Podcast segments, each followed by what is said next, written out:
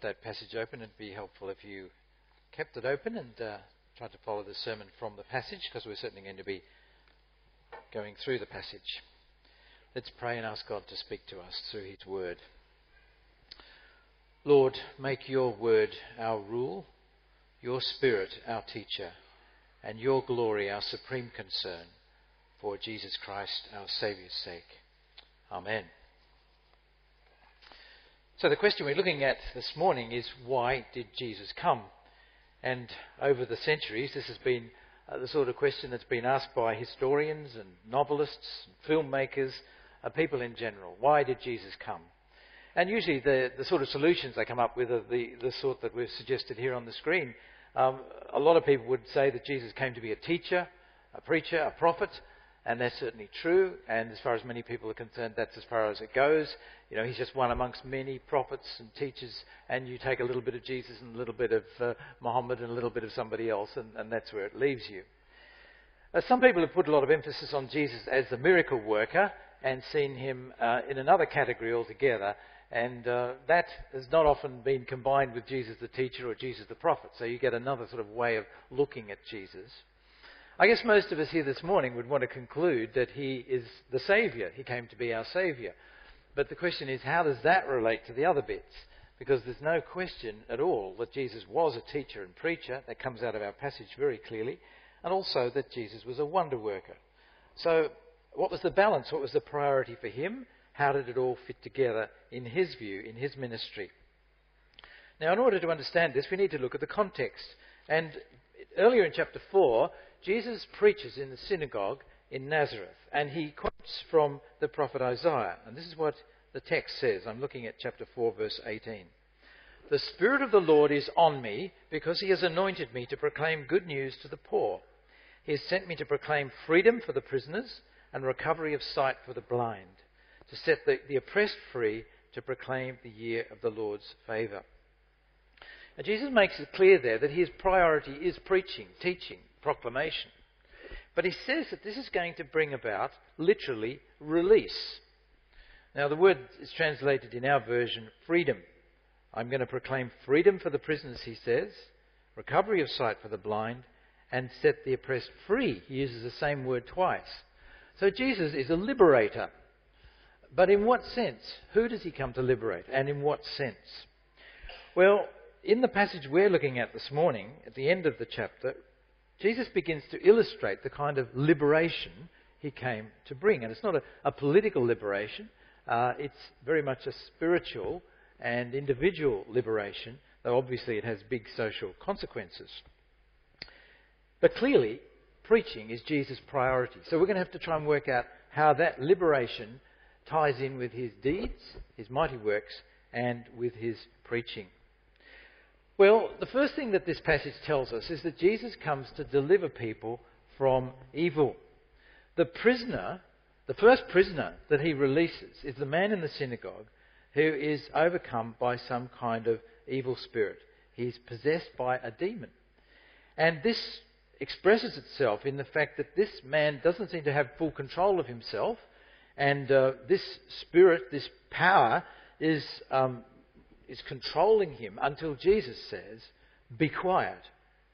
And the spirit comes out, and the, and the demon threw the man before him, or before them all, and, and, and came out without injuring him. So here's a man who is physically and intellectually under the control of an evil spirit. This might seem like a, a very different world from the one in which we live until you begin to think about it. I think many people in our society are actually in the grip of self destructive forms of evil. It's most obvious with things like addictions, where people are, are totally caught up, totally absorbed in, in things like greed, sex, drugs, and so on. And these things can totally control people's lives, totally captivate them, and in the end, totally ruin them. But if we look into our own lives and if we look into the lives of, of, people in general, I think we can see there are lots of ways in which people are held captive. They're held captive by their beliefs, they're held, sometimes held captive by their background, experience, uh, all sorts of things that you'd say people are in the grip of evil. They're under the control of powers that they, they in, in the end, they don't need, they shouldn't be under, under the control of. And the remarkable thing is that in this particular case, this man was, if you like, under a religious form of possession. This demonic spirit actually recognized who Jesus was. So the man himself says, I know who you are. Uh, you're, you're, the Holy One. You're the promised Messiah. I, you, I know you've come to destroy us. I, I don't want to be destroyed. Um, get away. I don't want to have anything to do with you. So a religious form of possession is actually where people are spiritual, in inverted commas, and may even say positive things about Jesus, but they don't want to have anything to do with Jesus. They want to reject him. You can be religious and, and really controlled by an, an evil spirit. You can be totally rebellious against God and yet pretend to be religious. And that is the kind of thing that is going on here. It's in a synagogue that this is taking place, that this suddenly happens, that this spirit possessed person recognizes who Jesus is. And Jesus silences the person, as he often does in his ministry, because he doesn't want the powers of evil to be the ones who proclaim who he is. He wants to proclaim who he is. And he wants the people who become his disciples to proclaim who he is. He doesn't want people to get confused uh, who are the goodies and who are the baddies. Uh, he doesn't want the people who are possessed to be the ones who proclaim his name and his character. So he silences uh, this person, and uh, the person is uh, released. Uh, the amazing thing is that Jesus does this with a simple word of command. Now, he's already spoken in the synagogue in a way that's caused people amazement because he's just a layman. He wasn't trained as a rabbi, but in those days it was quite permissible for um, a layperson, as it is in the Jewish synagogue today, for a layperson to contribute, to make some comments, um, and uh, maybe stand up and, and, give a word of explanation or encouragement on the basis of the Bible reading. So Jesus did that, uh, but people recognized that he had, a, he had an amazing authority, a knowledge uh, about the scriptures and their meaning. And that really uh, uh, captivated them. But now they're seeing that the same word of, of, that comes from his mouth is able to command evil to depart, to disappear, to go, and for people to be released from the powers of evil simply by the command of Jesus. So, um, this is just an amazing combination of two things which really help us, I think, to understand something about Jesus' ministry. He was primarily a teacher and preacher. That's why he says he came out. Um, if you look right at the end of the passage, we'll see that. Uh, in verse 43, Jesus says, proclaiming the good news is why I was sent. And back there in um, earlier on, when he quotes from Isaiah, it's pretty clear that he comes to proclaim. But his word, his message, is able to release people. He's able either to release people by commanding something, be healed, or, or, or be released from demonic possession. By a simple word of command, he can make things happen. But also by his teaching, he is able to release people. He's able to release people from whatever grips them. And these are signs of the kingdom of God uh, breaking into human experience. How might we expect to see such things happening today? I don't think that the New Testament uh, encourages us to go around exorcising people who are demonically possessed, um, but rather to go around sharing the gospel, to share the gospel of Jesus. Because it is, in the end, the message of Jesus that releases people from captivity. I, my wife and I had um, an amazing experience of this. Over the course of a few years, we were involved in ministering to a girl who was on drugs and who was totally caught up in prostitution. She needed the prostitution in order to fund the drugs. Um, we shared the gospel with her many times, and she became a believer, and she truly trusted in Christ. She truly experienced His forgiveness, His reconciling grace. Uh, but it took, obviously, a long time before that captivity came. Um, I don't have the, the word of command that Jesus had to, to bring that liberation. But it was the message of Jesus, the message of forgiveness and reconciliation with God, that in the end brought healing and release for this girl. And there were times when we thought it wasn't going to happen because she kept on slipping back into that addiction. So I myself have seen the power of the gospel uh, in, a, in that sort of dramatic way, and I've seen it throughout my life in many ways, transforming people's lives. So we have to realize that the word of Jesus on our lips, the word of truth, the word of the gospel, still has the power to change lives. And we need to keep on sharing it with people, even though they might reject it. Even though they say, I know all about that, I know about Jesus. They might even say good things about Jesus. But if they reject him, then clearly they're rejecting his power, they're rejecting his transforming grace. And we as Christians just need quietly to keep sharing it with them, sharing the message of God's forgiveness and reconciling mercy. And we too will see how he can transform lives today and release people from the power of evil. Second thing that we see in this passage is release from the consequences of sin more broadly. Jesus heals people who have various kinds of sicknesses, uh, including a high fever, which is just picked as a kind of special example. And then in the following chapters, we find that people are delivered from leprosy, paralysis, and even death. So there's a range of examples that Luke gives us of this release from the consequences of sin.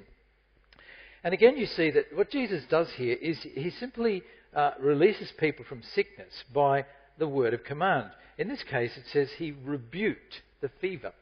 Isn't that an, un- that's an unusual expression, isn't it? It's like Jesus was angry with sickness. Like he was saying, You shouldn't have that. That shouldn't be there. Go. Just like he said to the demonic force. There were things that were captivating people, and sickness, of course, is one of the things that really controls some people's lives.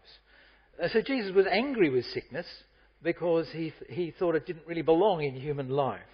And the reason for that is to go back to Genesis 3 that um, because of hu- humanity's rebellion against God, um, sickness is one of the things that uh, we all experience in our world today.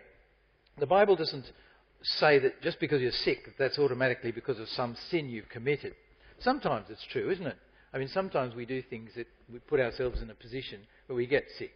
But mostly the Bible says that death, disease, uh, disability, all these things are the result of living in a fallen world, of living in a world that's in rebellion against God.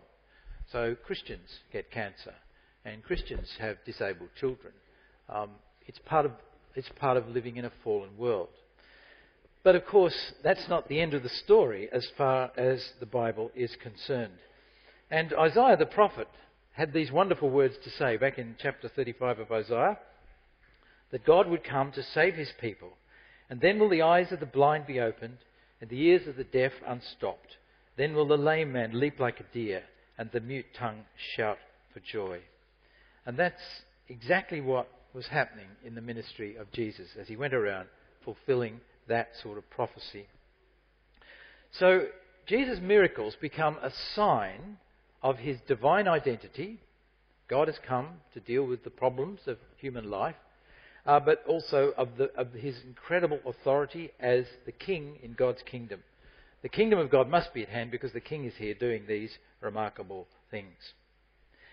But each person that Jesus healed got sick again. And each person whom Jesus raised from death actually really died. You know, Lazarus really died in the end. So what was going on here? It was like a, a, a, sample of what was to come, an anticipation of the final new creation uh, that is to come. And uh, so Jesus was encouraging people to believe that the final reality would come by engaging in these mighty works which pointed to his power, his authority, and the presence of God's kingdom. So we might ask, where is the kingdom of God today? And what can we expect about healing? And Luke's gospel gives us the answer. If you keep reading on and you get to the end, you realize that it's saying the kingdom of God comes with the death and resurrection of Jesus. Because in the death of Jesus, God defeats the power of sin. God puts Christ in, in our place as, as the one who deserves the judgment. God provides release, forgiveness through the death of Jesus, and release from sin and suffering and sickness and death through the resurrection. And then he pours out his Spirit so that we can enjoy in anticipation all the benefits of being under God's rule. So the kingdom of God came uh, with the death and resurrection of Jesus, his ascension, the pouring out of the Holy Spirit, they're all part of the, the coming of the kingdom. And we, if we're Christians, we're living under that rule now, but we're not fully in it.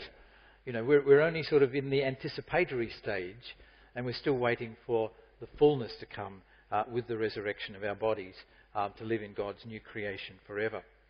So, yeah, we can pray for healing in this life, and God sometimes answers that prayer the way we want, and sometimes He doesn't. And that's the mystery of living in this kind of environment.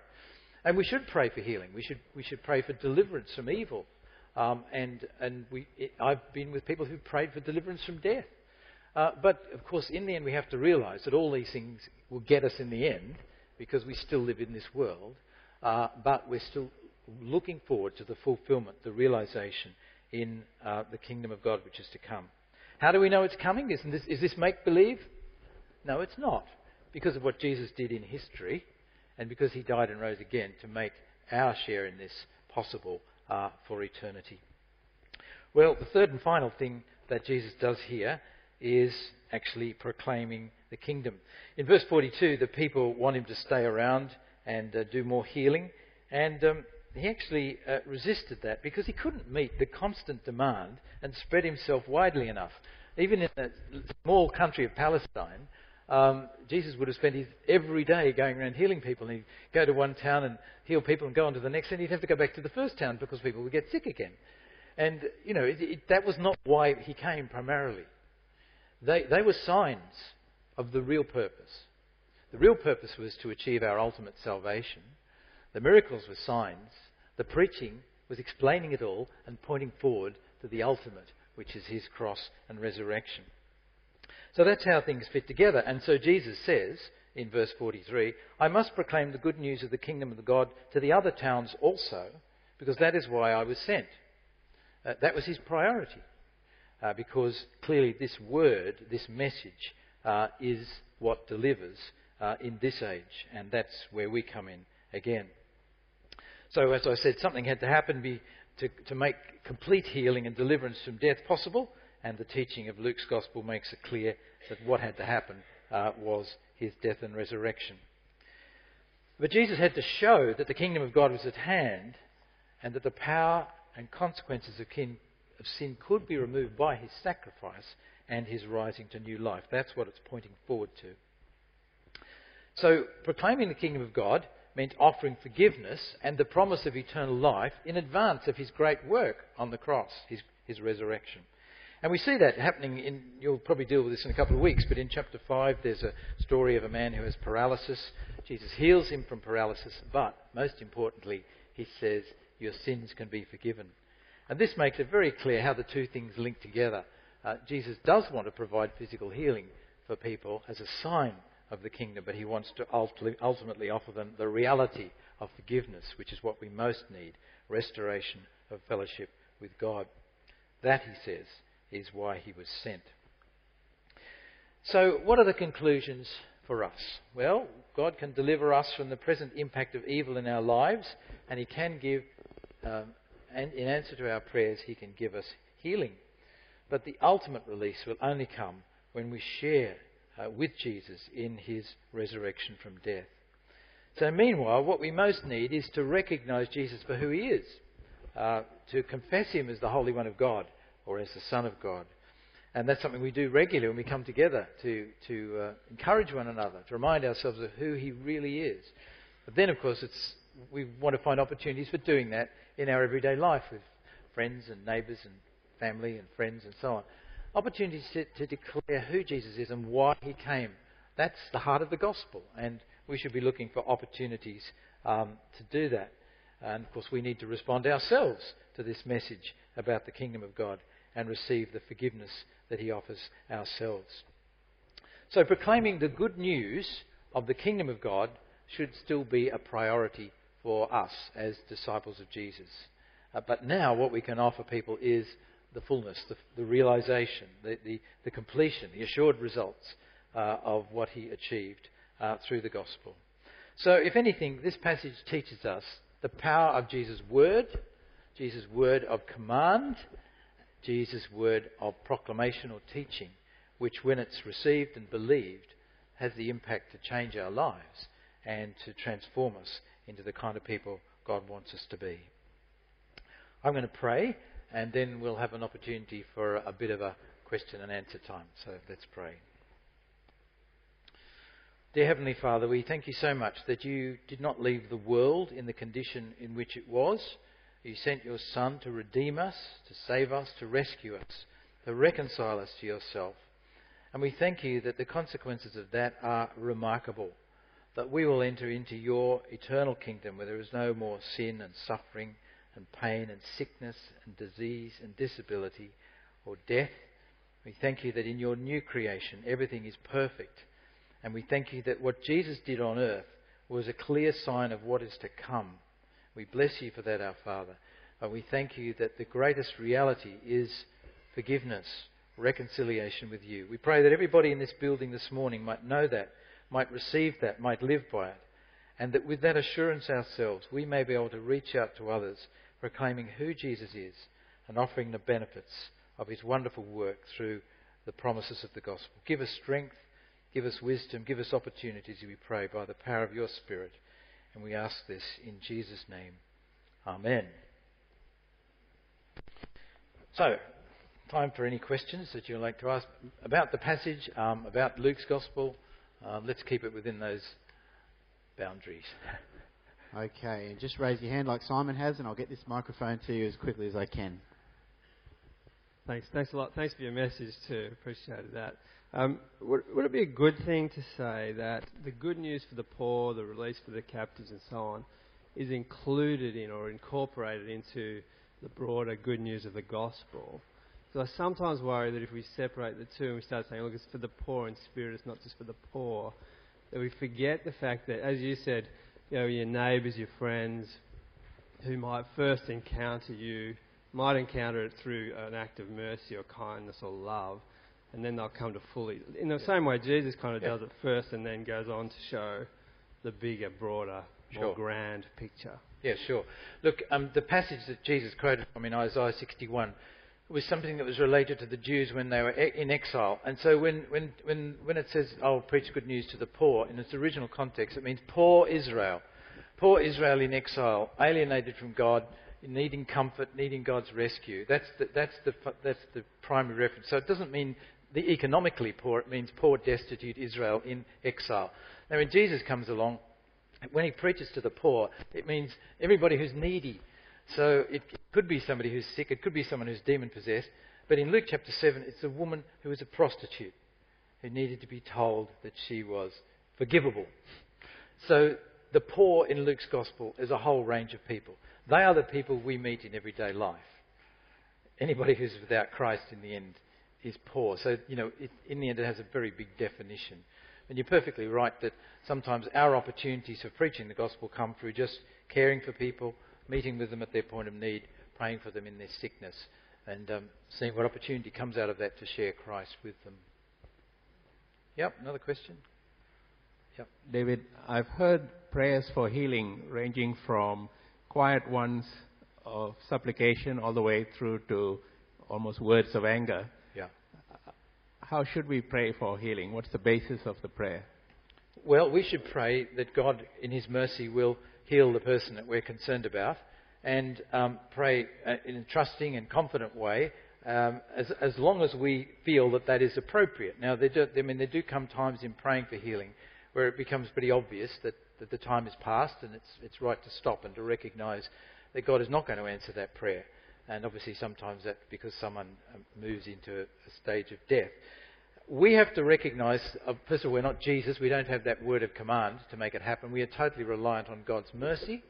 Um, God does care for us. He does meet our needs, but sometimes we don't know why our prayers are not answered the way we want. So, I mean, the, the, we, we may be angry about sickness, and it's right to express that anger to God. We can be open and honest with Him. But um, basically, I think our attitude should be one of humble submission and just simply asking um, but then being ready to recognize when the answer comes through uh, that the answer is no. Um, you know, that, that's humble submission in the end. Any other questions? Hands up if you have a question. Someone down Actually, here? We do. Good.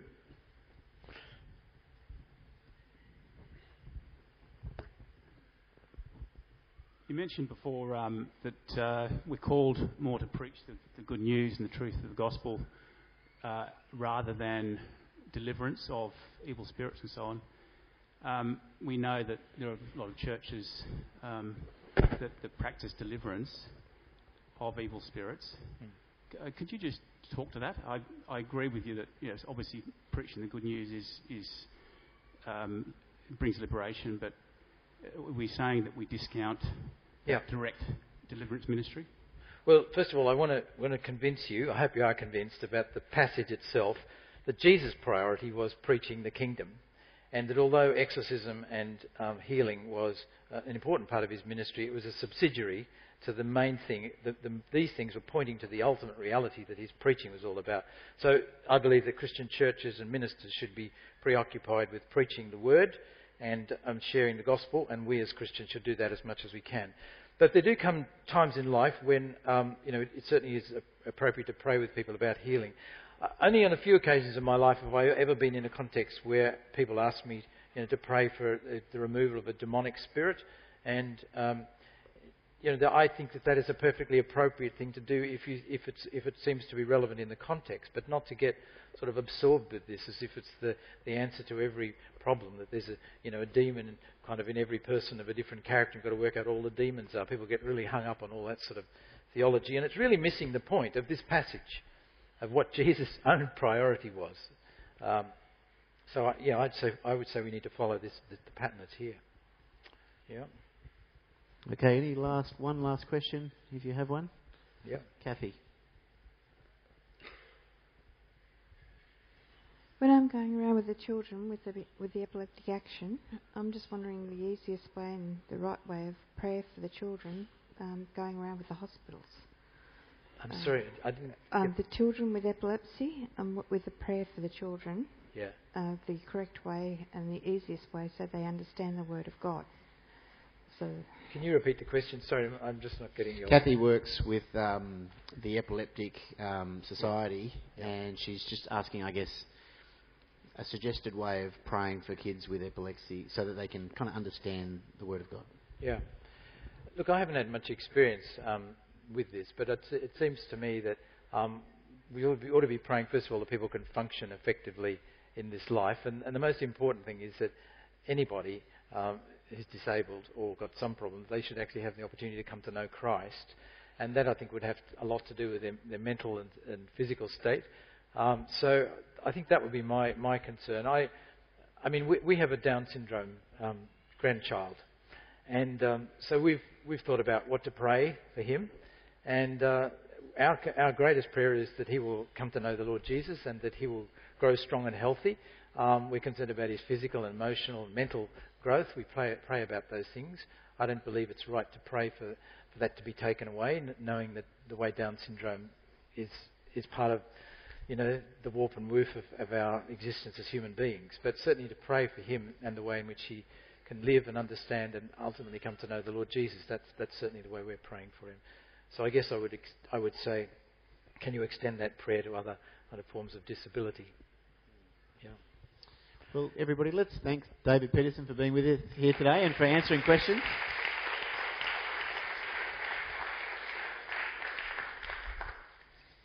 It's been excellent. Thank you very much, David. Friends, we're going to now